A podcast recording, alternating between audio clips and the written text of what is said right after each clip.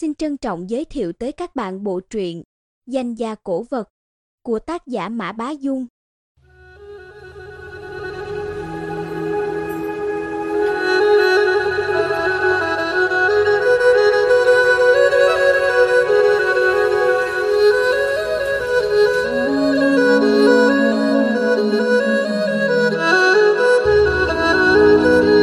Chương 4 Tìm hiểu ngọn nguồn Biến cố bất ngờ này khiến tất cả mọi người đều đờ ra. Kẻ gần dược bất thị nhất là tôi bước lên hai bước, giày da dẫm lên những mảnh sứ to có nhỏ có thành tiếng lạo xạo, tâm trí trống rỗng. Chóe sứ thanh hoa quý giá nhường ấy bị rơi vỡ rồi sao? Không phải do Vương Tiểu Mau hay người của lão Triều Phụng, mà lại do chính dược bất thị, mỉa mai làm sao? Tôi cố nén kinh hãi, cúi xuống toan đỡ anh ta dậy, hai tay dược bất thị bị mảnh sứ sắc nhọn cứa lên láng máu, kính cũng văng ra xa, đầu tóc bù xù, nhưng vẻ mặt anh ta không mảy may kinh hoảng, trái lại như một ngọn giáo vừa tuốt vỏ, sắc bén mà tàn độc. Còn chưa đứng vững, dược bất thị đã siết chặt cánh tay tôi, gấp gáp nói, mặt tôi, cậu mau đi đi, nhớ giao ước đấy.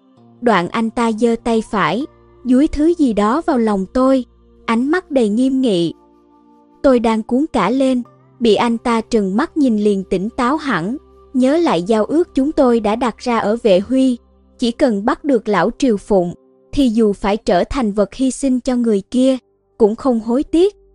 Thật không ngờ lại phải thực thi giao ước ấy nhanh như vậy. Dược bất thị thình lình đẩy phát tôi ra, quay người chạy vụt đi, tay nhân viên kinh doanh và hai bảo vệ hối hả đuổi theo. Tôi định thần lại, nhân lúc sơ hở chạy thẳng về hướng còn lại. Còi báo động trong sảnh triển lãm réo vang, có tiếng giày da dồn dập chạy trên sàn nhà. Chẳng bao lâu sau chuông báo động cũng reo in ỏi cả gian sảnh. Bảo vệ và nhân viên tràn vào, quát tháo hò hét, mấy lối cổng ra đều có người canh giữ. May nhờ phù hiệu thủ kho, lại không mang gì trên người nên tôi chuồn ra ngoài suôn sẻ. Tôi chẳng dám nấn ná lâu, chạy thẳng một mạch 250 mét, chui tọt vào ngõ nhỏ rồi mới dám dừng chân, thở hồng hộc.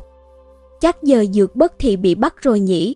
Tôi ngoái lại, thấy trung tâm triển lãm chiếc gian phía xa đèn đuốc sáng choang, bóng người nhốn nháo, trong đó chẳng có mấy chỗ lẫn trốn, dược bất thị lại cao kèo như thế, hẳn không cách nào thoát nổi tầng tầng lớp lớp truy đuổi lục soát. Vừa rồi rốt cuộc là sao nhỉ? Tôi tận mắt chứng kiến, dược bất thị chỉ chạm nhẹ vào chiếc chóe, sao lại xô đổ nó được? Bệ đỡ chiếc chóe vẫn được gắn chặt vào giá, bản thân cái chóe cũng to bè thấp tịch, dẫu cố tình xô, cũng chưa chắc đã rơi vỡ được. Nhưng sự thật rành rành trước mắt, sự cố bất ngờ này đã xáo trộn tất cả kế hoạch của chúng tôi. Để tôi có cơ hội chạy thoát, Dược Bất Thị đã chủ động dẫn dụ tất cả bảo vệ và nhân viên triển lãm đuổi theo mình. Không, thực ra anh ta nào có để tâm đến an nguy của tôi, cái anh ta quan tâm là tôi có bắt được lão Triều Phụng hay không. Nghĩ đến đó, tôi sực nhớ ra thứ anh ta dúi cho mình, vội cúi đầu rút nó ra xem dưới ánh đèn đường. Đó là một mảnh sứ, to hơn lòng bàn tay, hình ngũ giác méo mó, mép lởm chởm vết mẻ mới. Rõ ràng là mảnh vỡ từ chiếc chóe ba lần ghé lều tranh được dược bất thị nhặt dưới đất. Tôi nhìn kỹ lại, thấy trên mảnh sứ còn có hình vẽ, tuy không đầy đủ, nhưng có thể nhận ra là một phần trên cơ thể da Cát Lượng, ống tay áo dài bên trái, phía trên có một vệt trắng mà chúng tôi hằng kiếm tìm. Giữa lúc ngã nhào, Dược Bất Thị vẫn kịp nhận ra đây là cơ hội tốt để thó mảnh sứ có vệt trắng. Đáng sợ hơn là, anh ta vừa ngã xuống đống mảnh sứ đã nhặt trúng nó ngay. Thế vẫn chưa là gì, kinh khủng nhất là vừa được tôi đỡ dậy, anh ta đã quả quyết đưa ra quyết định hy sinh bản thân để tôi có thể đem mảnh sứ này rời khỏi trung tâm triển lãm một cách an toàn. Anh ta chẳng cần tôi đến cứu, chỉ cần tôi mau bắt được lão Triều Phụng. Con người này, tôi chẳng biết phải nhận xét ra sao nữa. Thâm tâm vừa nể phục lại vừa kính sợ. Anh ta phản ứng quá nhanh, cũng quá tàn nhẫn với bản thân. Tôi siết chặt nắm tay, lòng bàn tay ấn vào cạnh sứ sắt, bị cắt đau âm ỉ, Chúng tôi trăm phương ngàn kế tìm cách quan sát vệt trắng trên chóe, nhưng chẳng ngờ lại phải trả cái giá thê thảm đến thế này. một báu vật hiếm có bị hủy hoại, một người bị bắt giam. Không được không được, dược bất thị hy sinh bản thân, không phải để mình ngồi đây buồn bã vẫn vơ. Tôi hạ mảnh sứ xuống, tác mạnh vào má rồi đi thẳng về phía đầu kia con ngõ, cố không ngoái lại nhìn trung tâm triển lãm chiết giang. Giờ không phải lúc cảm khái, bất luận thế nào tôi cũng phải tiếp tục điều tra việc này, quyết không bỏ cuộc. Người nhà họ hứa chúng tôi chỉ hơn người ta ở tính cố chấp ấy mà thôi. Chắc chắn không thể quay về khách sạn, họ lục soát được chứng minh thư của dược bất thị, ắt sẽ lần ra chỗ anh ta lưu trú. Tay nhân viên kinh doanh biết chúng tôi có hai người, nhất định cảnh sát sẽ truy lùng tôi khắp nơi. Dĩ nhiên dược bất thị sẽ khăng khăng rằng mình lỡ tay làm vỡ, để tôi khỏi rơi vào vòng tình nghi, nên khả năng tôi bị bắt sẽ không cao, nhưng cũng khó tránh phải lấy lời khai các thứ. Chỉ cần tôi tới đó, ắt sẽ bại lộ thân phận. Tôi bèn ghé vào một cửa hàng quần áo ven đường, mua một chiếc áo khoác và đôi giày thể thao thay cho bộ đồ cán bộ kia. Sau đó tôi lấy chứng minh thư giả do dược bất thị chuẩn bị sẵn. Anh ta đã suy xét đến tất cả các tình huống, tìm một nhà trọ bình dân thuê phòng. Mãi đến khi chui vào căn phòng trọ, tôi thở hắt ra một hơi dài, bấy giờ dạ dày mới bớt đau thắt. Tôi đi tắm, rót một cốc nước ấm đặt lên tủ đầu giường rồi vặn to đèn ngủ, nằm xuống giường, rút mảnh sứ ra, Dược bất thị từng nói, mấu chốt quyết định thắng bại sau này rất có thể nằm ở những kiến thức chuyên môn về đồ gốm sứ.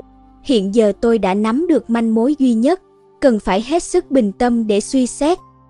Trước tiên tôi nhắm hờ mắt lại, cố gạt mọi tác động bên ngoài ra khỏi tâm trí, tựa hồ quay trở lại những tháng ngày dập bia ở núi Tử Kim.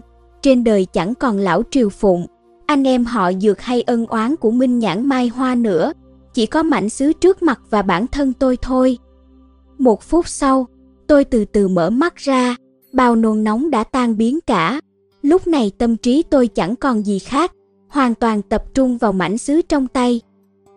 Tôi đã thấy rất nhiều mảnh gốm sứ vỡ, nhưng đây là lần đầu chứng kiến quá trình một báu vật từ chỗ nguyên vẹn đến chỗ vỡ nát. Cứ nghĩ trên đời vừa mất đi một món đồ sứ quý giá, tôi lại thấy tiếc nuối khôn cùng.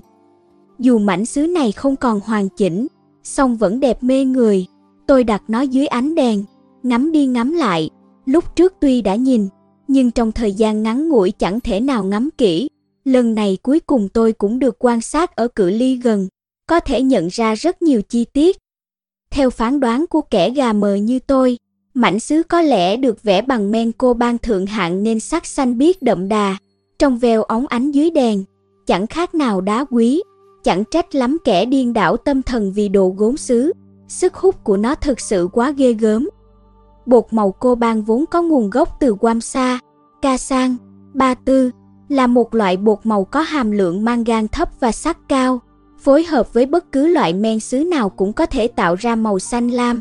Màu sắc bột cô ban đẹp như lam ngọc vậy, rất bắt mắt, đến giờ vẫn chưa ai mô phỏng được y hệt.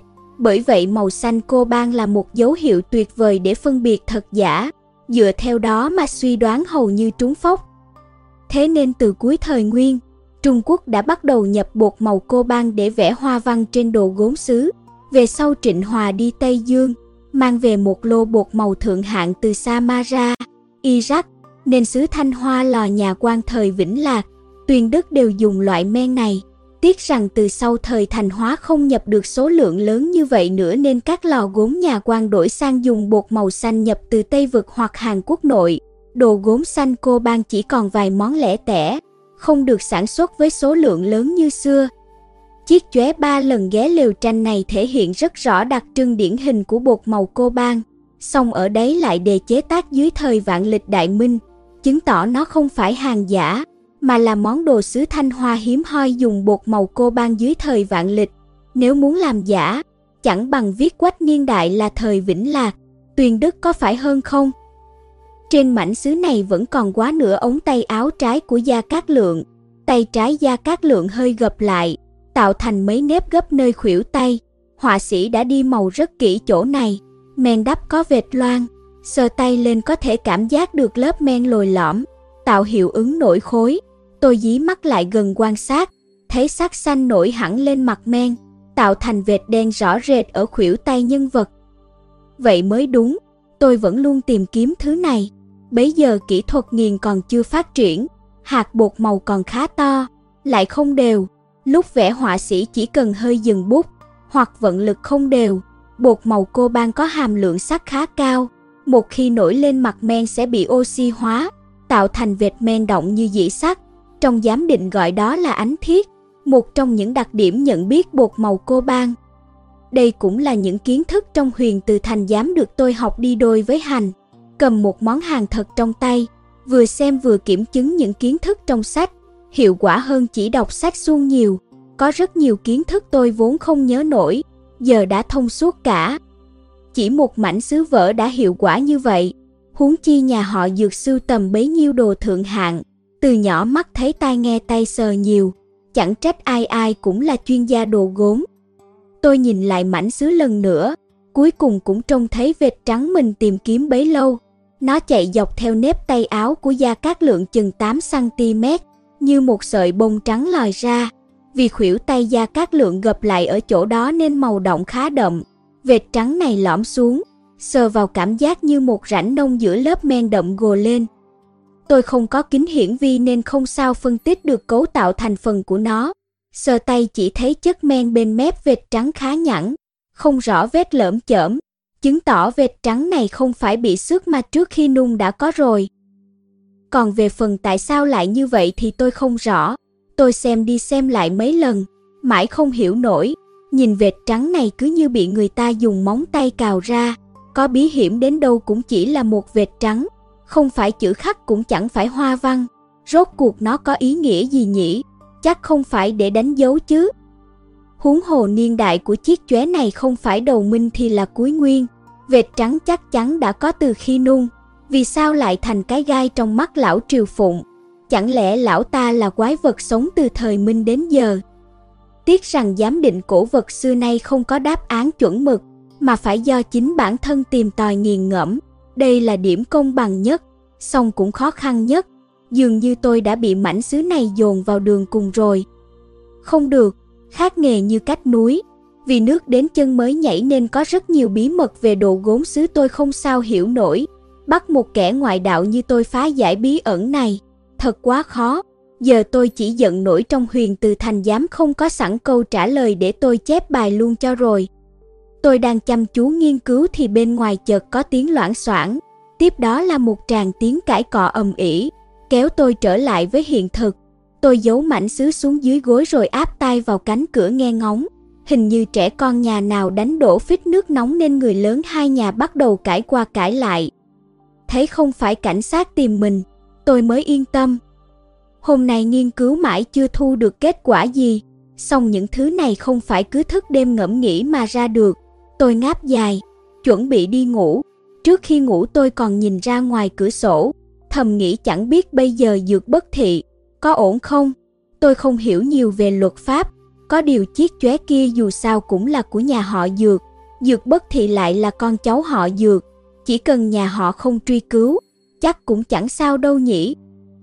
Giấu mảnh xứ đi rồi, tôi rón rén nằm xuống giường, đám người lớn bên ngoài vẫn cãi nhau ỏm tỏi, đứa bé kia òa lên khóc nức nở, ầm ĩ cả hành lang, đúng là đáng ghét. Giá có trương liêu ở đây thì tốt, bảo đảm trẻ nhỏ nín khóc ngay. Trẻ con khóc, tôi đang nằm trên giường, chợt vỗ tay đánh đét. Đúng rồi, còn Vương Tiểu Mau nữa. Giờ tôi đang tắc tị không sao lần ra manh mối từ mảnh xứ, nhưng vẫn có thể điều tra từ Vương Tiểu Mau. Nó bị người ta suối xô đổ chóe, chưa biết chừng hỏi dò nó lại thu được gì đó. Ban đầu chúng tôi vốn không định lần theo manh mối này, song giờ nó đã trở thành một hướng đột phá mới. Tôi vẫn nhớ kỹ quy tắc dược bất thị đề ra, chỉ tin vào manh mối mình tự khai thác được, manh mối này hợp tiêu chuẩn. Đã có hướng điều tra, tôi lại bắt đầu ngẫm nghĩ xem ngày mai nên hành động thế nào để khỏi xảy ra sơ sót. Kể cũng lạ, tuy tôi vừa thoát khỏi trạng thái chuyên tâm giám định mảnh xứ, song vẫn giữ được sự tập trung, không mảy may nôn nóng. Tôi như thể chỉ là một người ngoài cuộc, lạnh lùng khách quan đánh giá bản thân hệt như đang giám định một món văn vật, gạt sang bên tất cả cảm xúc, chỉ còn lại những tính toán và quan sát thuần túy nhất. Có lẽ chỉ những chuyên gia giám định nổi tiếng mới có thể đặt mình vào trạng thái này bất cứ lúc nào. Nghe nói có hai cảnh giới cao siêu trong giám định. Một là tâm vô ngoại vật không để vật và việc bên ngoài làm xáo động tâm trí. Hai là tâm ngoại vô vật nhận thức được vật và việc bên ngoài đều thuộc về thế giới chủ quan trong tâm trí. Thoạt trông chỉ là đảo chữ, nhưng hàm ý bên trong lại khác hẳn nhau. Nhờ cơ duyên đưa đẩy, tôi tạm coi như mấp mé ngoài rìa cảnh giới thứ nhất, còn cảnh giới thứ hai vẫn cách xa lắc. Trong huyền từ thành giám có nói, dựa vào đó, thì thiên hạ chẳng có chuyện gì không thành được, vận dụng nó, thì thế gian chẳng có vật gì không dám định được. Đạo lý này đúng là càng nghe càng thấy huyền ảo. Tôi nhẫm đi nhẫm lại tâm vô ngoại vật, tâm ngoại vô vật, không ngờ lại phát huy tác dụng thôi miên, chẳng mấy chốc đã ngủ thiếp đi. Sáng sớm hôm sau, tôi tìm đến trường Vương Tiểu Mao. Hôm qua tôi đã nghe cô giáo thằng bé nhắc đến tên trường, hỏi thăm một chút là ra ngay địa chỉ. Trên đường đi, tôi mua một tờ báo, chẳng hề thấy nhắc nửa chữ tới biến cố đêm qua. Chuyện này cũng dễ hiểu thôi, phải đặt xã hội ổn định lên hàng đầu mà. Triển lãm cấp cao được các cấp lãnh đạo thành phố quan tâm lại bị phần tử tội phạm đập vỡ món văn vật quý giá nhất. Tin này mà đưa rùm ben thì còn ra sao? Khách đến tham quan triển lãm đều là dân thường, thêm hay bớt một chiếc chóe họ cũng chẳng biết được, đâu cần bới ra khiến lòng người xáo động. Với tôi đây là một tin tốt, ít nhất cũng giúp giảm bớt áp lực. Tôi đến trường Vương Tiểu Mao, xin gặp đích danh cô giáo thằng bé.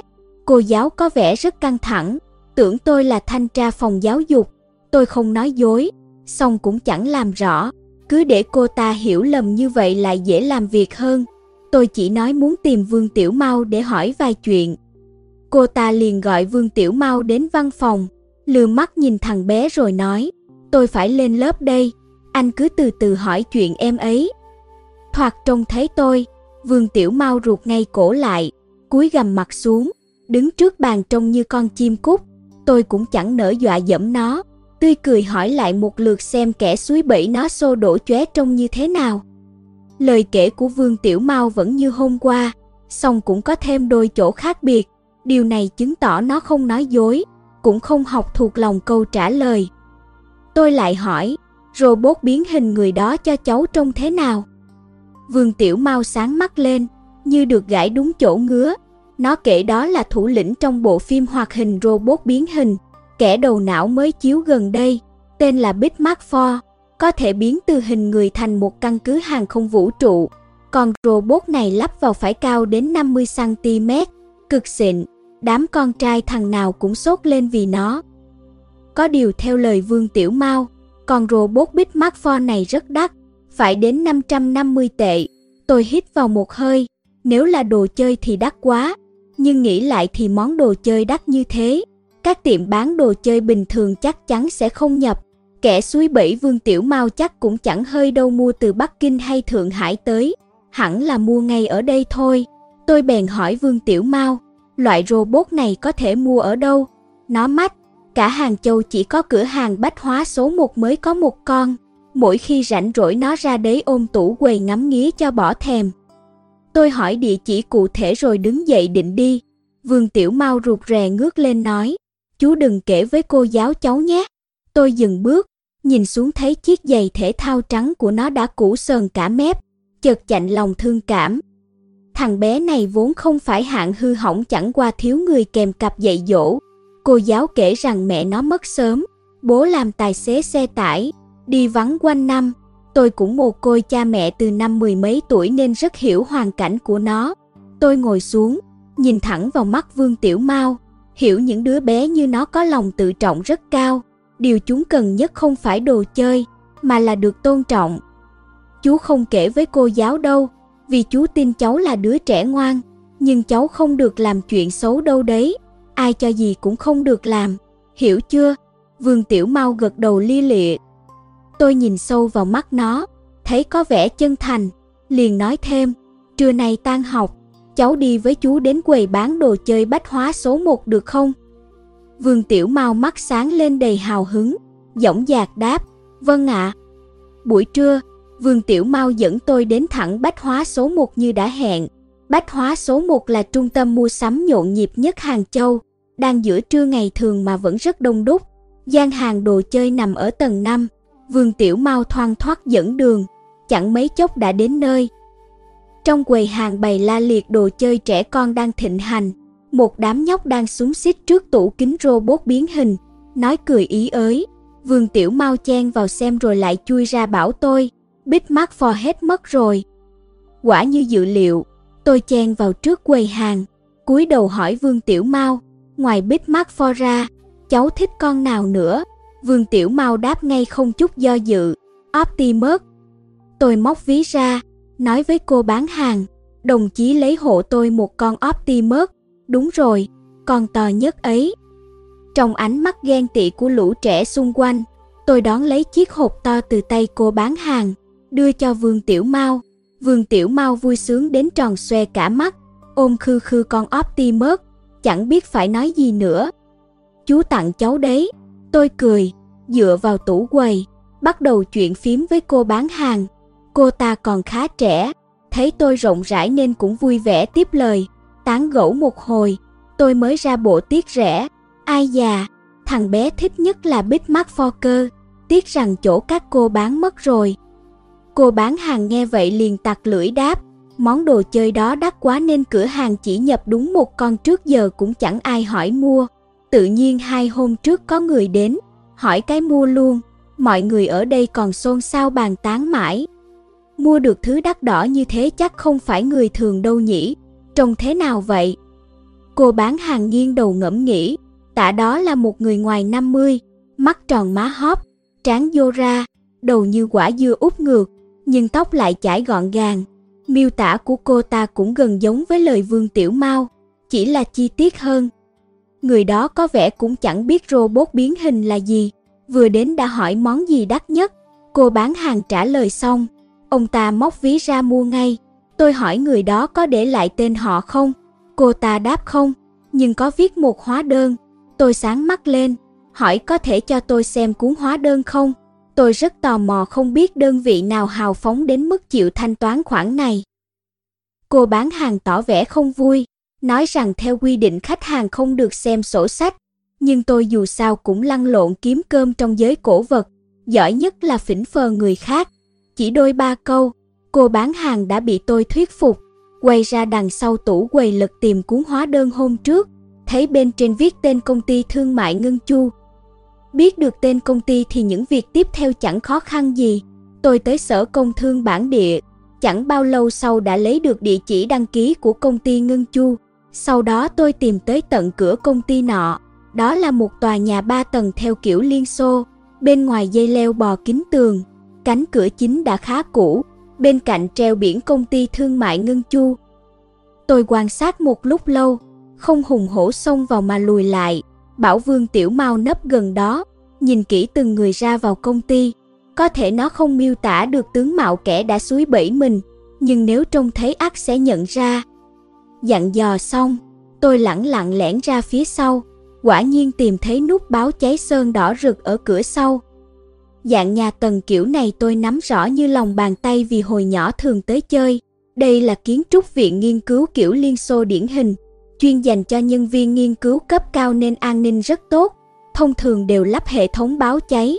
Nút báo cháy này phải ấn mới được. Hồi nhỏ tôi nghịch ngợm đã lén ấn thử một lần, khiến mọi người trong khu nhà hoảng hồn chạy túa ra ngoài còn mình cười ngặt nghẽo. Vì chuyện này mà tôi bị một trận đòn no. Hàng Liên Xô có đặc điểm nồi đồng cối đá, phải tội không được đẹp mã, song chỉ cần không có kẻ cố tình phá hoại thì dù không bảo dưỡng cũng vẫn vận hành được. Tôi giơ tay ấn nút, tức thì chuông báo cháy réo vang khắp ba tầng, chói cả tai. Chẳng mấy chốc tôi đã nghe thấy tiếng chân chạy nhốn nháo, rồi cả đám người túa ra ngoài. Tôi thẳng nhiên vòng lại cửa trước, đến cạnh Vương Tiểu Mau. Vương Tiểu Mau được cho con robot Optimus thì đổi ngay thái độ, nghe lời tôi răm rắp. Nó chấp hành nhiệm vụ tôi giao vô cùng nghiêm chỉnh, như một đội viên thiếu nhi đầy trách nhiệm mở to mắt nhìn chằm chằm từng người chạy ra ngoài.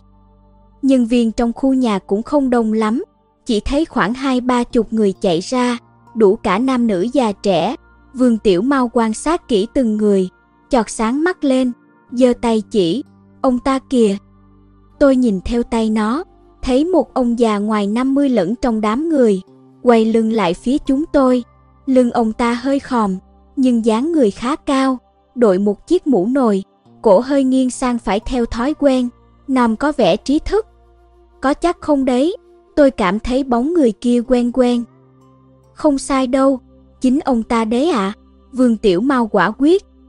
Tôi đang vắt óc nghĩ xem rốt cuộc mình đã gặp người này ở đâu thì vừa hay ông ta từ từ quay lại, thoạt trông thấy gương mặt ấy, tôi bỗng đờ ra như bị sét đánh. Giáo sư Trịnh ư? Sao lại là ông ta? Giáo sư Trịnh không biết tôi nấp trong lùm cây, đưa tay phải đẩy gọng kính, ngẩng đầu nhìn lên theo những người khác, muốn xem xem lửa cháy ở đâu.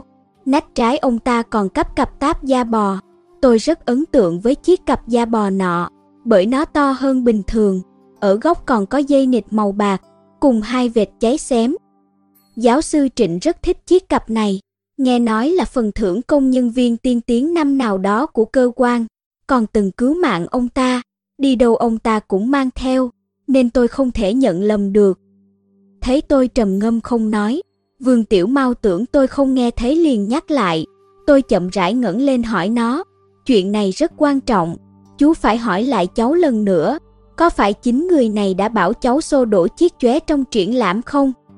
Vương Tiểu Mau ngỡ tôi không tin nó thì cuốn cả lên, nghển cổ đáp, cháu lừa chú cháu là con chó. Chính ông cụ này bảo chỉ cần cháu chạm vào cái chóe ấy, sẽ tặng cho cháu robot bít mát pho Tôi chợt nhíu mày, chạm sao? Không phải xô đổ hay quăng vỡ, chỉ cần chạm vào thôi sao? Giờ nhớ lại, dược bất thị cũng chỉ chạm nhẹ một cái, chóe sứ thanh hoa đã đổ nhào. Xong tôi vẫn chưa có thời gian ngẫm kỹ lại những điểm kỳ lạ trong đó. Giờ xem ra, giáo sư Trịnh đã biết chiếc chóe nọ có vấn đề từ trước, chỉ cần đụng nhẹ là đổ, nên mới suối bẫy Vương Tiểu Mau như vậy. Sao ông ta biết được, lẽ nào bên trong chiếc chóe còn bí ẩn gì khác? Quan trọng nhất là, tại sao ông ta làm vậy? Tôi gặp giáo sư Trịnh lần đầu ở văn phòng cục trưởng Lưu. Ông ta là một chuyên gia giám định khảo cổ trong biên chế. Về sau ông ta dẫn dược bất nhiên tới tứ hối trai. Tôi mới biết ông ta cũng xem như người trong minh nhãn mai hoa. Cưới vợ là người họ dược, một dạng như khách khanh vậy. Hơn nữa còn là thầy của dược bất nhiên. Về sau trong vụ thanh minh thượng Hà Đồ, ông ta cũng đã giúp đỡ tôi rất nhiều.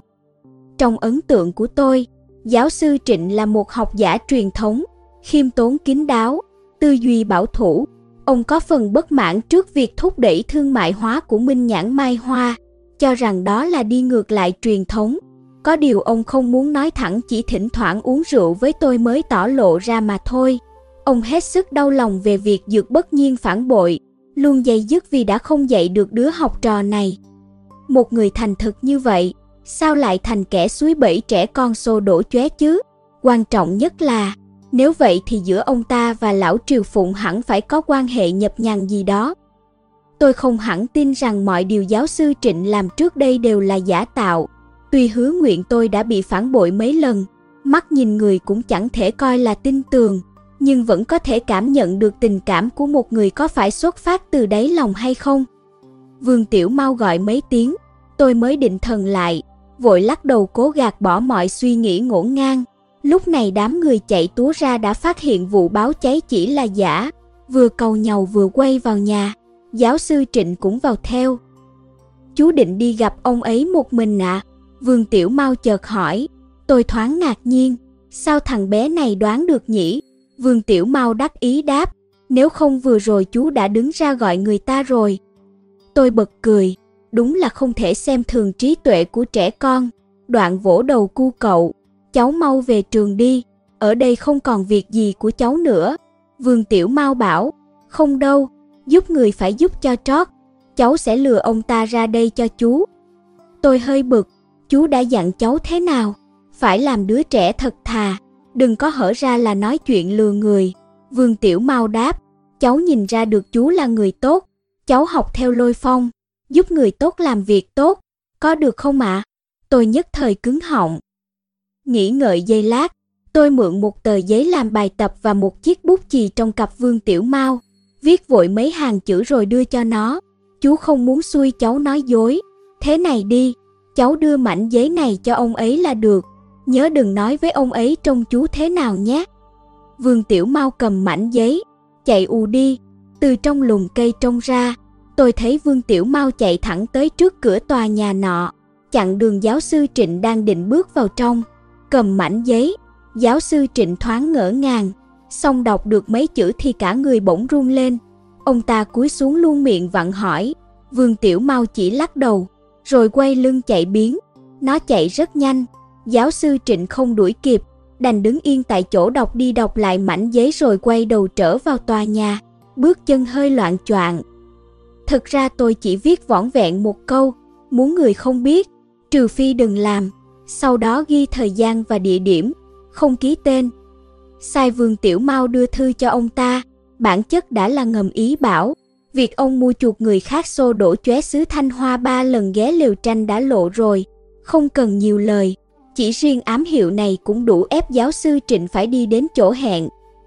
Tôi chọn điểm hẹn gần đoạn đường hàng hải giáp đường Thu Đào.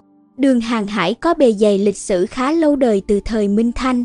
Thoạt tiên là con đường nối liền Hàng Châu và Hải Ninh, nằm trên dải đê chạy dọc sông Tiền Đường. Về sau bờ sông dời đổi, dải đê mới thành đường đi. Đến nay dọc tuyến đường này vẫn còn rất nhiều dấu vết của con đê và các công trình liên quan. Tôi hẹn giáo sư Trịnh ở phía cuối di chỉ con đê. Chỗ đó có một ngôi miếu đường vương, còn gọi là miếu ngũ long. Sở dĩ tôi chọn chỗ này, bởi từng nghe được một truyền thuyết, lúc tiền mậu đắp đoạn đê này, đắp đến đâu sập đến đấy, ông ta phải cắt ngón tay trộn máu mình vào đất mới đắp được. Về sau dân bản xứ lập một ngôi miếu đường vương ở đoạn cuối con đê, nghe đồn linh thiêng hơn hẳn các nơi khác. Dân chúng có tranh chấp gì, đều đến miếu xin đường vương phán xử, còn linh nghiệm hơn quan phủ. Rất lâu trước kia, nơi này còn treo tấm bản chính đại quang minh gỡ từ nha môn ra, quan huyện các đời đều không dám đòi về.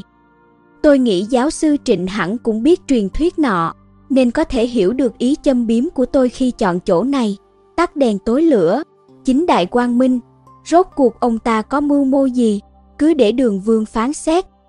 Tôi bảo Vương Tiểu Mau quay về trường, chuẩn bị một chút rồi đi đến đường hàng hải. Nơi này đã không còn cảnh sát bờ đê thổi trước, thay vào đó là những công trường xây dựng ngổn ngang, sắp thành một khu đô thị hiện đại hóa tới nơi, đến gần đường thu đào. Nhìn từ xa thấy một đống hoang tàn đổ nát, tôi không khỏi sững sờ, lại gần thêm chút nữa, hỏi han người đi đường mới biết, gần đây nơi này tiến hành cải tạo bộ mặt thành phố, miếu đường vương và những nhà ở sập sệ xuống cấp xung quanh vừa bị giải tỏa, chuẩn bị xây công trình mới. Lúc này đúng hoàng hôn, bầu trời ngời ráng đỏ, di tích miếu đường vương đã chỉ còn toàn tường siêu vách đổ, bóng đổ dài dưới ánh chiều tà, càng toát lên vẻ thê lương nương dâu bãi bể. Một chiếc máy xúc lẻ loi sụt gầu xuống đất, như một võ sĩ mệt mỏi chống kiếm nghỉ ngơi giữa chiến trường. Miếu đường vương trước sau đã được trùng tu mấy lần, bên trong chẳng còn cổ vật gì nữa, không thể coi là di tích văn hóa được bảo vệ, dĩ nhiên có thể bị tháo dỡ bất cứ lúc nào. Tôi chậm rãi băng qua những tàn tích, dừng bước ở một nền đất phẳng. Nơi đây trước kia có lẽ từng là đại điện. Tôi ngẩng lên, hình dung ra cảnh hương hỏa thịnh vượng năm xưa rồi lại nhìn bầu trời đang tối dần, như trông thấy tấm biển chính đại quang minh treo ngay chính giữa điện, sơn đen chữ vàng, uy nghi rõ ràng. Mấy trăm năm trước, nơi này vẫn còn là dải đê nằm ngay bên bờ sông, vậy mà giờ chỉ loáng thoáng nghe tiếng nước tiền đường rì rào đằng xa, bãi bể nương dâu, sự đời biến đổi khôn lường. Trước năm tháng phôi pha, chẳng có gì trường cửu, núi sông còn như thế, huống hồ lòng người. Giờ đã là thập niên 90 của thế kỷ 20 rồi, bất luận là lòng người hay cách nghĩ, cũng đều thay đổi, dẫu tấm biển kia vẫn còn. E rằng đường vương cũng chẳng cách nào phán định được thật giả thiện ác giữa biển đời cuồn cuộn này đâu nhỉ. Đang trầm tư, chợt nghe sau lưng vang lên tiếng chân dẫm lên gạch ngói lạo xạo. Tôi ngoái lại, mỉm cười, chào giáo sư Trịnh.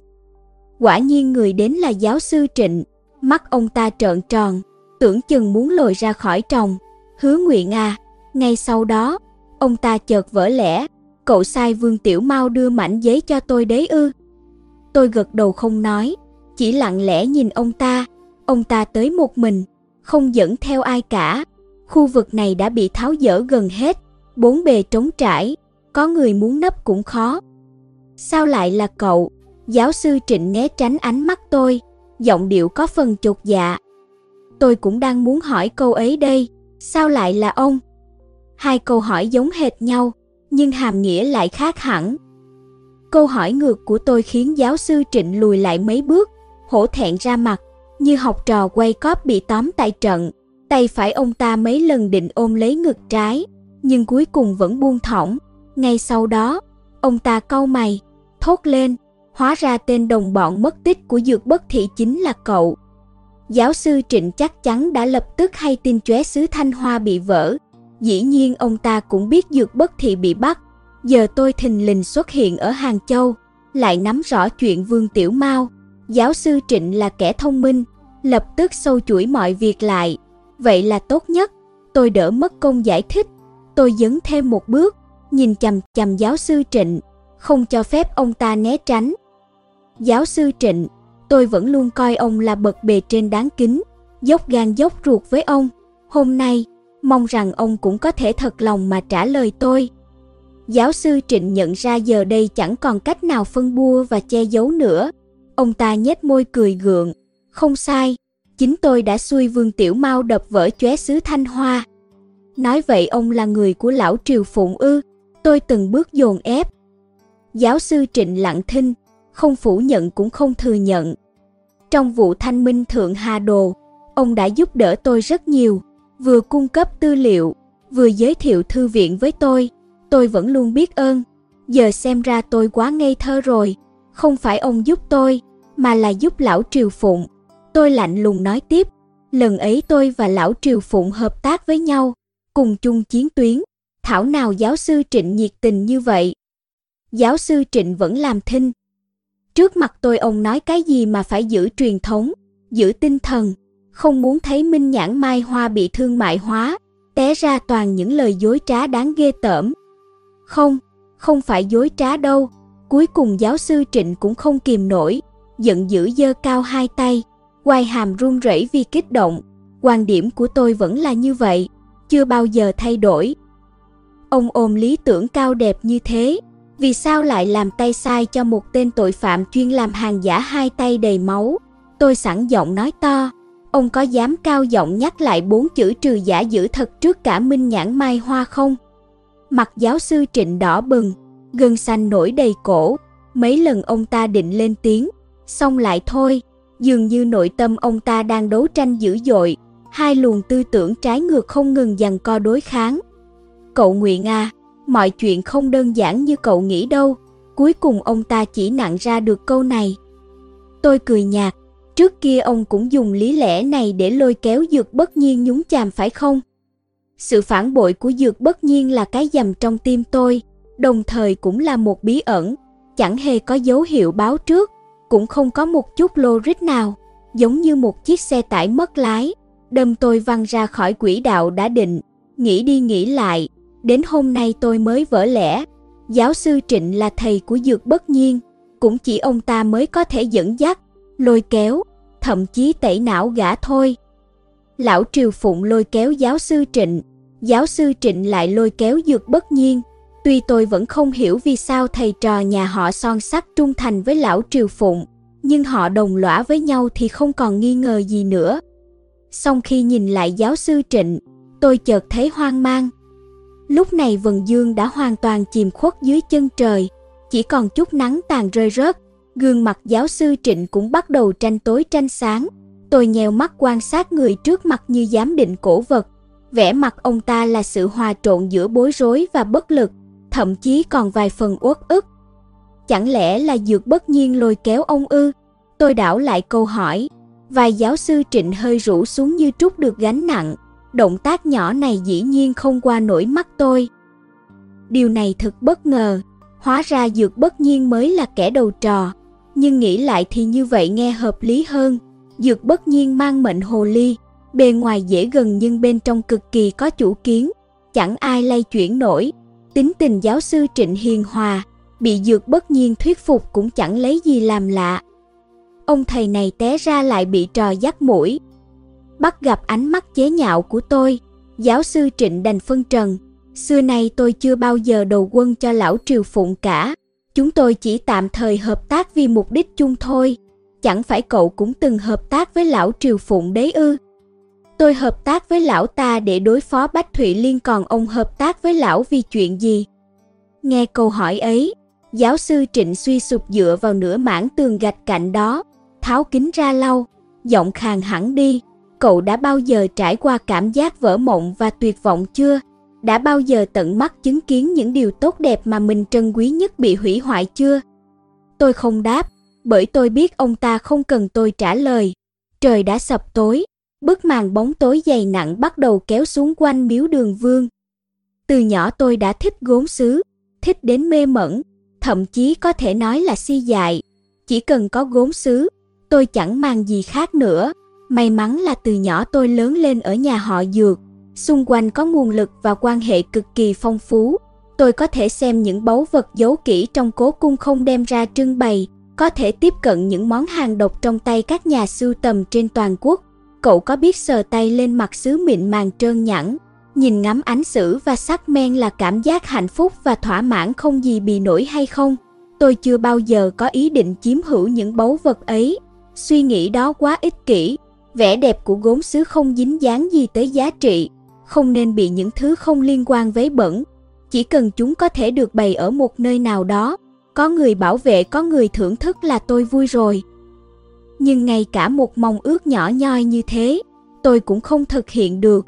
Bao năm qua, tôi đã tiếp xúc với rất nhiều người trong giới này, chứng kiến quá nhiều bi kịch, lần nào cũng tổn thương sâu sắc. Có ông chủ tiệm đồ cổ nọ, sở hữu một chiếc đĩa chân sen đấu thái hàng nội phủ từ thời thành hóa, quý hóa lắm, đến đợt đánh cánh hữu, có kẻ vì muốn chứng minh mình tiến bộ, hăng hái phê phán văn hóa hữu bại đã đập nát nó ngay trước mặt mọi người. Cả thế giới chỉ có 5 chiếc đĩa chân sen thành hóa, trong nước còn đúng một chiếc, nhưng từ đó trở đi, một chiếc cũng chẳng còn, muốn ngắm phải ra nước ngoài. Thầy tôi ở Thanh Hoa cả đời nghiên cứu đồ gốm xứ tự thu gom được hơn trăm món, thứ gì cũng là hàng thượng hạng. Rốt cuộc năm 1966 phá tứ cựu, bị lục soát nhà, hồng vệ binh xông vào loãng soảng đập vỡ bao nhiêu món, khiến ông ấy uất quá chết ngay tại chỗ. Những thứ còn lại đều bị ném vào một nhà kho chẳng biết ở đâu để phủ bụi. Tới thập niên 80 được minh oan, còn cháu thầy dốc hết tâm sức mới tìm lại được, thuê một chiếc xe tải chở về quê. Kết quả tên tài xế kia tham tiền, muốn rộng chỗ để chở thêm hàng lậu, đã tự tiện di chuyển các kiện hàng, nhồi nhét cả đống đồ tạp nham vào thùng xe. Tới nơi mở ra xem, các món gốm sứ kia đã bị va đập vỡ vụn cả. Bấy giờ tôi đến tận nơi thấy thế cũng suýt nữa uất mà chết như thầy, trở về đổ bệnh liệt giường. Chuyện như vậy đâu phải một hai lần, mà là vô số lần, lặp đi lặp lại, không bị chính trị thì bị lòng tham, không bị sự vô tri thì bị thói tự đại hủy hoại. Con người gây tội lại để những món gốm sứ vô tội gánh chịu. Tôi đã đi từ đau lòng đến giận dữ, từ giận dữ đến tuyệt vọng rồi. Ở xứ này, những kẻ biết trân quý quá ít, nên những báu vật đó mãi mãi trầm luân trong kiếp nạn. Thời loạn gặp nạn đã đành, thời bình cũng vẫn gặp nạn như thường. Lúc biến động chính trị gặp nạn đã đành, khi kinh tế phát triển cũng vẫn gặp nạn. Tôi từng tới thăm mấy bảo tàng bên Nhật, cả công lẫn tư, thái độ nghiêm túc tỉ mỉ cùng tấm lòng trân trọng gìn giữ của họ gần như không thể thấy ở Trung Quốc. Đúng vậy, những món đồ sưu tầm ấy đa phần đều bị người Nhật cũng đi dưới thời dân quốc, nhưng nếu không bị cũng đi thì chúng cũng sẽ bị hủy hoại, bị chôn vùi. Thế nên văn vật phải vượt lên trên quốc gia và thời đại, vạch ra quyền sở hữu bằng chế độ chính trị nhất thời. Thực sự là sai lầm, tồn tại là quan trọng nhất, những vấn đề khác đều chẳng đáng bàn. Đây là luận điệu của lão Triều Phụng, tôi nghe đã nhàm tai. Giáo sư Trịnh càng nói càng hăng, từ phút hổ thẹn ruột rè ban đầu, dần già say xưa diễn thuyết, ông ta không dựa tường nữa mà đứng thẳng người, hơi đổ về phía trước, hai mắt mở to đầy hưng phấn, cánh tay thỉnh thoảng lại vung lên như đang diễn thuyết. Tôi tin rằng ông ta đang nói thật lòng. Trước đây khi uống rượu với nhau, Giáo sư Trịnh cũng từng đề cập tới những suy nghĩ tương tự, có điều bấy giờ tôi chẳng để tâm, chỉ cho là người già say rượu nói nhảm. Không ngờ sâu bên trong ông ta lại là một người theo chủ nghĩa cơ yếu gốm xứ, một kẻ si cuồng, ngoài đồ gốm ra có thể bất chấp tất cả. Thảo nào ông ta và lão Triều Phụng hợp nhau như vậy? Chỉ toàn ngụy biện, tôi bình luận. Giáo sư Trịnh nhìn tôi rồi đột nhiên hỏi, cậu nghĩ vì sao hứa nhất thành ông nội cậu lại đưa đầu Phật đến Nhật? Tôi sững sờ, sao lại kéo vụ đầu Phật vào nữa? Nhưng câu hỏi đặt ra rất hay, bản thân tôi lâu nay cũng luôn trăn trở. Ông nội tôi năm xưa đã phải đem cả tính mạng ra để ngăn người Nhật đánh cắp văn vật Trung Hoa, vậy mà cuối cùng đầu Phật vẫn bị Kido Ruro đưa về Nhật, bao công sức xem như đổ sông đổ biển. Giáo sư Trịnh nói tiếp, bởi ông ấy biết bấy giờ dù có giữ đầu Phật Ngọc lại Trung Quốc cũng không bảo vệ được, còn nếu đưa đến Nhật, theo như tác phong làm việc của người Nhật, nhất định sẽ giữ gìn đầu Phật cẩn thận. Bên ngoài đầu Phật, ông ấy cố tình bọc thêm một lớp vỏ, nhằm khiến người Nhật tưởng là đồ giả mà xem thường. Ngày sau muốn lấy lại về Trung Quốc cũng dễ hơn. Cậu xem, ngay một nhân vật như Hứa Nhất Thành cũng cho rằng người Nhật bảo vệ văn vật đáng tin hơn người Trung Quốc thì cậu còn định biện bác gì nữa đây? Tiếc rằng ông ấy vẫn mang nặng tư tưởng chủ nghĩa dân tộc, chỉ chăm chăm muốn đưa đầu Phật về Trung Quốc nên mới vẽ rắn thêm chân, bày ra trò bọc ngọc, cứ để lại Nhật có phải tốt hơn không? Lý do này chắc chắn là luận điệu cũ rích của lão Triều Phụng. Ông nội tôi không thể là kẻ nông cạn như thế được. Tôi siết chặt nắm tay, quát lên, đây toàn là giọng lưỡi của lão Triều Phụng chứ gì.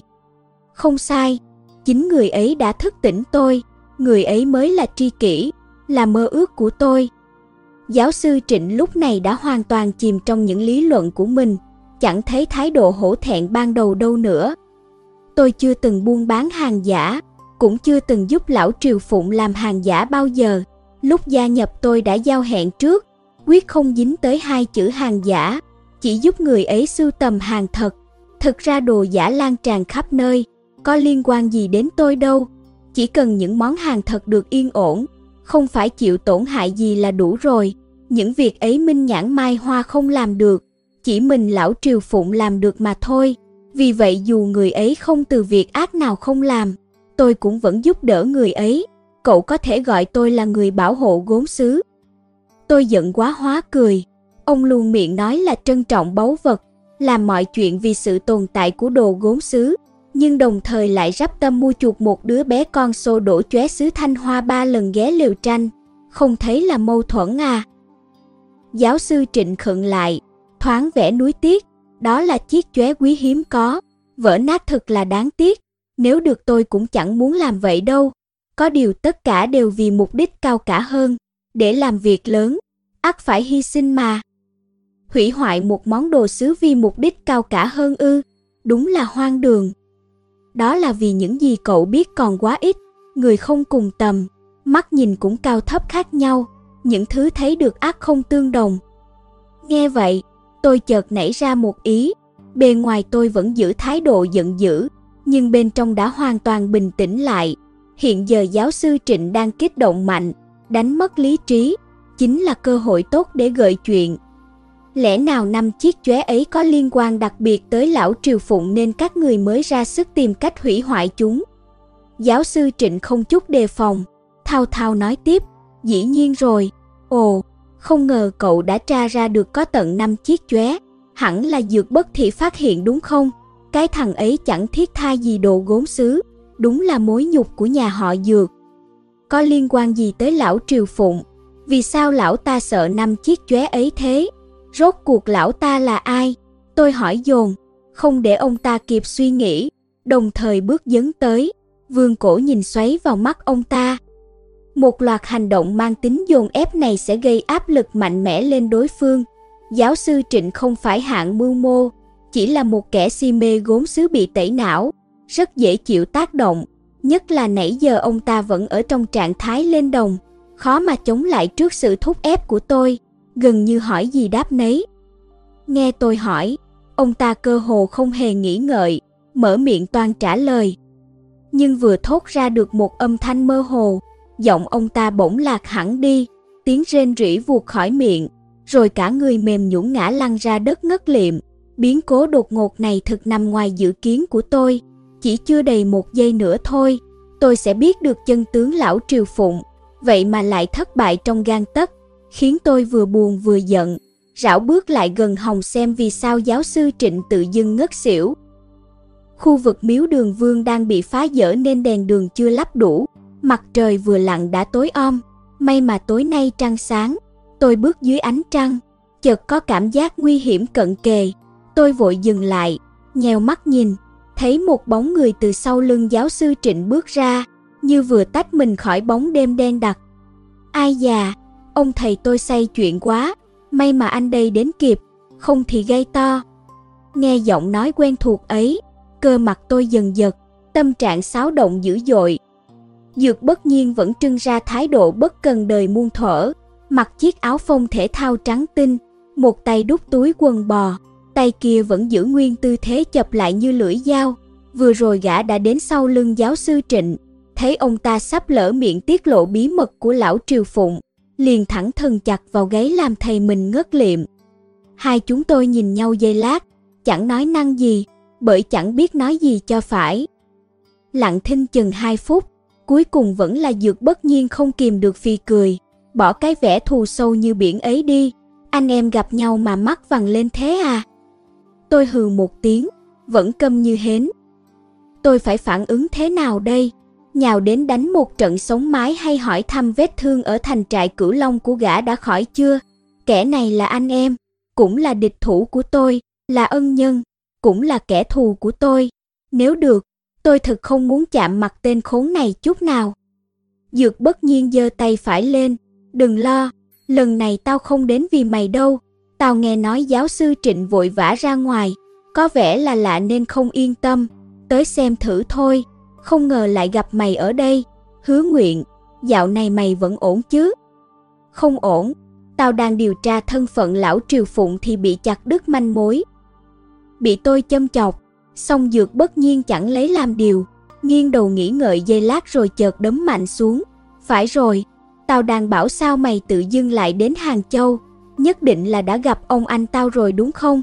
Chẳng để tôi kịp đáp, gã lại nói, vụ náo động ở trung tâm triển lãm lần này là do hai người gây ra hả?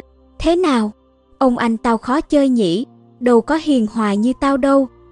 Tôi biến sắc, nghe giọng điệu gã, dường như lão Triều Phụng cũng đã nhúng tay vào chuyện này rồi, dược bất thị hiện thế nào? Dược bất nhiên thở dài, còn thế nào nữa, bị bắt ngay tại trận rồi, May mà Minh Nhãn Mai Hoa có người ở đó, nhận ra ông ấy. Có điều chiếc chóe ấy quá quý giá, trị giá rất nhiều tiền, đủ để thành án hình sự. Dù là nhà họ thẩm cũng không gánh vác nổi. Giờ có lẽ ông ấy đang bị tạm giam ở đồn công an. Tôi giật bắn mình, đến mức thành án hình sự cơ à. Liệu có phải dược bất nhiên âm thầm dở trò không nhỉ? Trước ánh mắt nghi hoặc của tôi, dược bất nhiên tỏ vẻ oan ức, Gã gãi đầu rầu rĩ đáp, chặt, làm như tao là kẻ phản diện không bằng, dù sao cũng là anh trai tao đấy, được chưa? Có bất đồng quan điểm, tao cũng không đến nỗi hãm hại ông ấy đâu. Khó nói lắm, tôi cười nhạt. Ai chà, để tao nói mày nghe, vụ cái chóe ba lần ghé liều tranh vốn không phải do tao phụ trách, mà là giáo sư Trịnh thu xếp. Chẳng ngờ người ông ấy sắp đặt không làm được, thay vào đó ông anh tao lại dính líu vào. Hay tin tao lập tức chạy đến, hồi chiều vừa mới tới Hàng Châu, tao vốn định âm thầm cứu ông anh ra ngoài rồi chuồn, không ngờ lại chạm mặt mày. Nghĩa là lão Triều Phụng cũng không biết mày đến Hàng Châu ư, tôi bán tính bán nghi, không ngờ gã này lại tự tiện hành động. Dược bất nhiên nhìn giáo sư Trịnh đang hôn mê bất tỉnh, dĩ nhiên rồi, không ai biết cả, nếu không phải ông thầy tao càng nói càng hăng, suýt nữa tiết lộ thân phận lão triều phụng thì tao chỉ định nghe ngóng một lúc rồi rút thôi. Mày tưởng tao muốn gặp mày lắm hử, lần nào gặp cũng xưng cái mặt lên. Tôi chợt nhận ra Dược bất nhiên không hề nhắc tới chuyện vệ huy, xem ra gã không nói dối, chuyến này gã tự ý hành động, lão triều phụng không hề hay biết, nhưng tôi không dám lơ là cảnh giác, tên này nhìn hiền hòa vui vẻ là vậy, song tay đã nhúng máu mấy mạng người, đến thầy mình cũng chẳng nương tay. Này này, đừng nhìn tao kiểu ấy, tao chỉ đánh ngất ông ấy thôi mà, có giết đâu. Dược bất nhiên luôn miệng kêu oan. Có khác gì giết đâu, giáo sư Trịnh mà tao biết là người hiền hậu thực thà, mày tẩy não ông ấy thành hạng gì rồi. Dược bất nhiên nổi cáu, trỏ giáo sư Trịnh nói, chuyện này cũng đổ cho tao được à, mày có biết cha ông ấy là ai không? Cha ông ấy tên Trịnh An Quốc đấy. Thoạt nghe cái tên này tôi còn ngớ ra, nghĩ kỹ lại mới vỡ lẽ. Bức chân dung sơn dầu của ông Dược Lai ẩn chứa bốn câu chuyện. Trong câu chuyện về thủy trì móng ngựa men thiên thanh, Trịnh An Quốc đóng vai trò quan trọng. Ông ta mê gốm sứ hóa si dại, chút lương thực sót lại cũng nỡ đem đi đổi lấy thủy trì, cuối cùng làm cả nhà chết đói. Chỉ còn một đứa con trai may mắn được Dược Lai cứu, đem đến Bắc Kinh. Hóa ra đứa bé ấy chính là giáo sư Trịnh. Chẳng trách từ nhỏ ông ta lớn lên ở nhà họ Dược, lại cũng mê gốm sứ giống hệt cha, thậm chí đến mức phát điên phát rồ. Ghen di truyền mạnh thật. Thấy thái độ của tôi, Dược bất nhiên gật đầu. Nếu mày hợp tác với ông anh tao, chắc cũng nghe câu chuyện về thủy trì móng ngựa men thiên thanh rồi nhỉ. Có điều ông ấy chỉ biết một mà không biết hai. Nhà họ trịnh quê gốc Trường Xuân, có biệt hiệu là Trịnh Tây Sương, bởi báu vật nổi tiếng nhất mà nhà họ sưu tầm được là một chiếc chóe sứ thanh hoa vẽ cảnh tháp nhang vái trăng trong Tây xương Ký. Cả thành đều biết. Cổ họng tôi thoát chốc khô rang, đây là chiếc chóe vẽ tích cổ thứ ba. Ngoài quỷ cốc tử xuống núi, ba lần ghé lều tranh, hóa ra còn một chiếc tháp nhang vái trăng.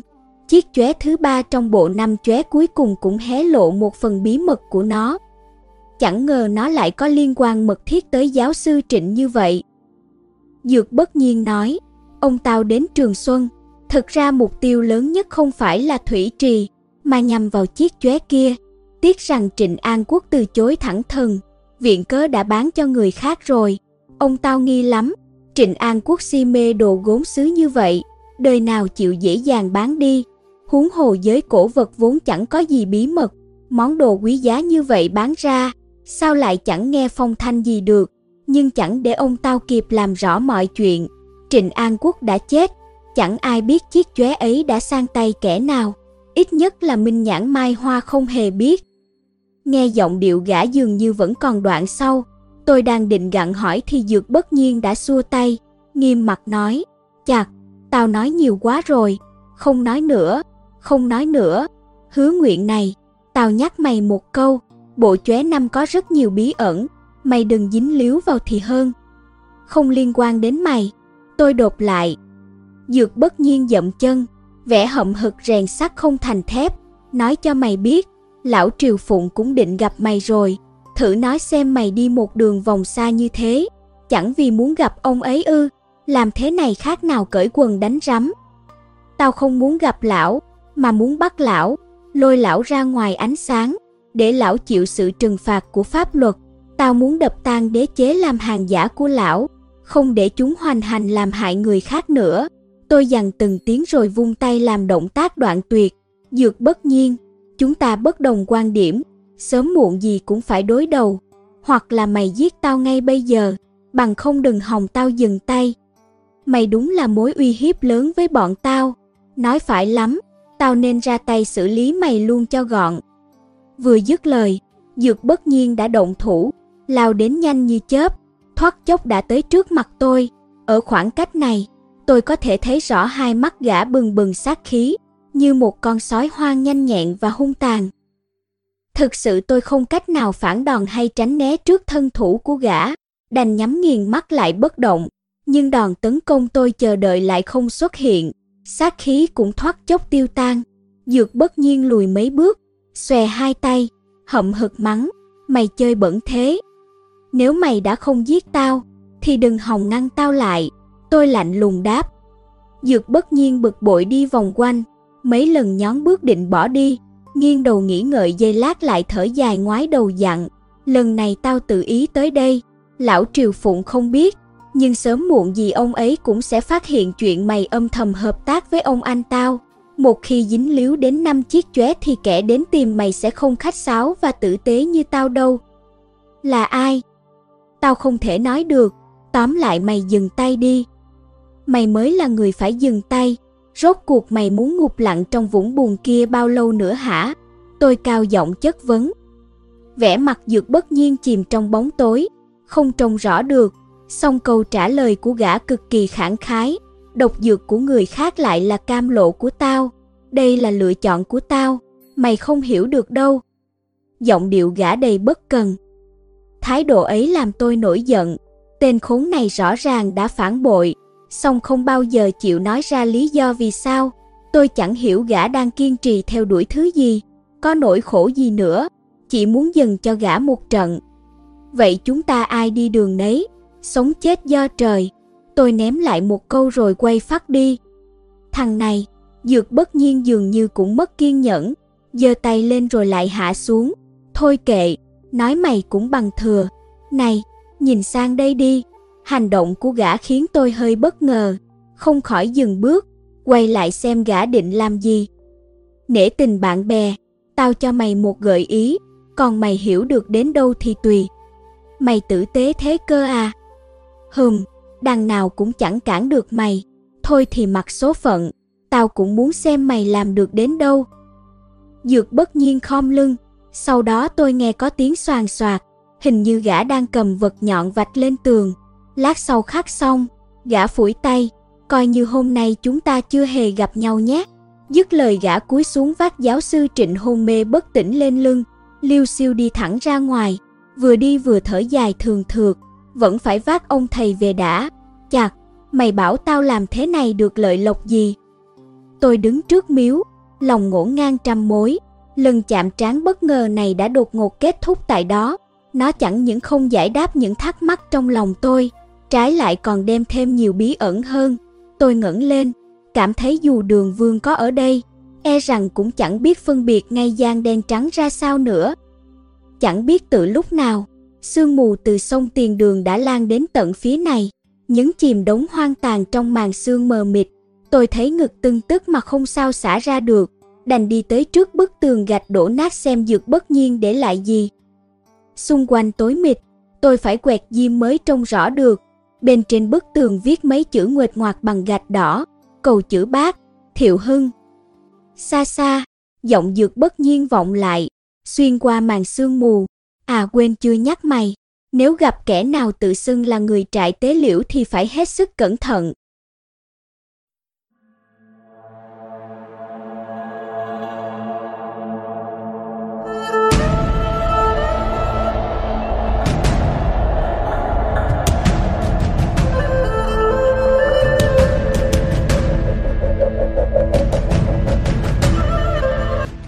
Cảm ơn các bạn đã đón nghe.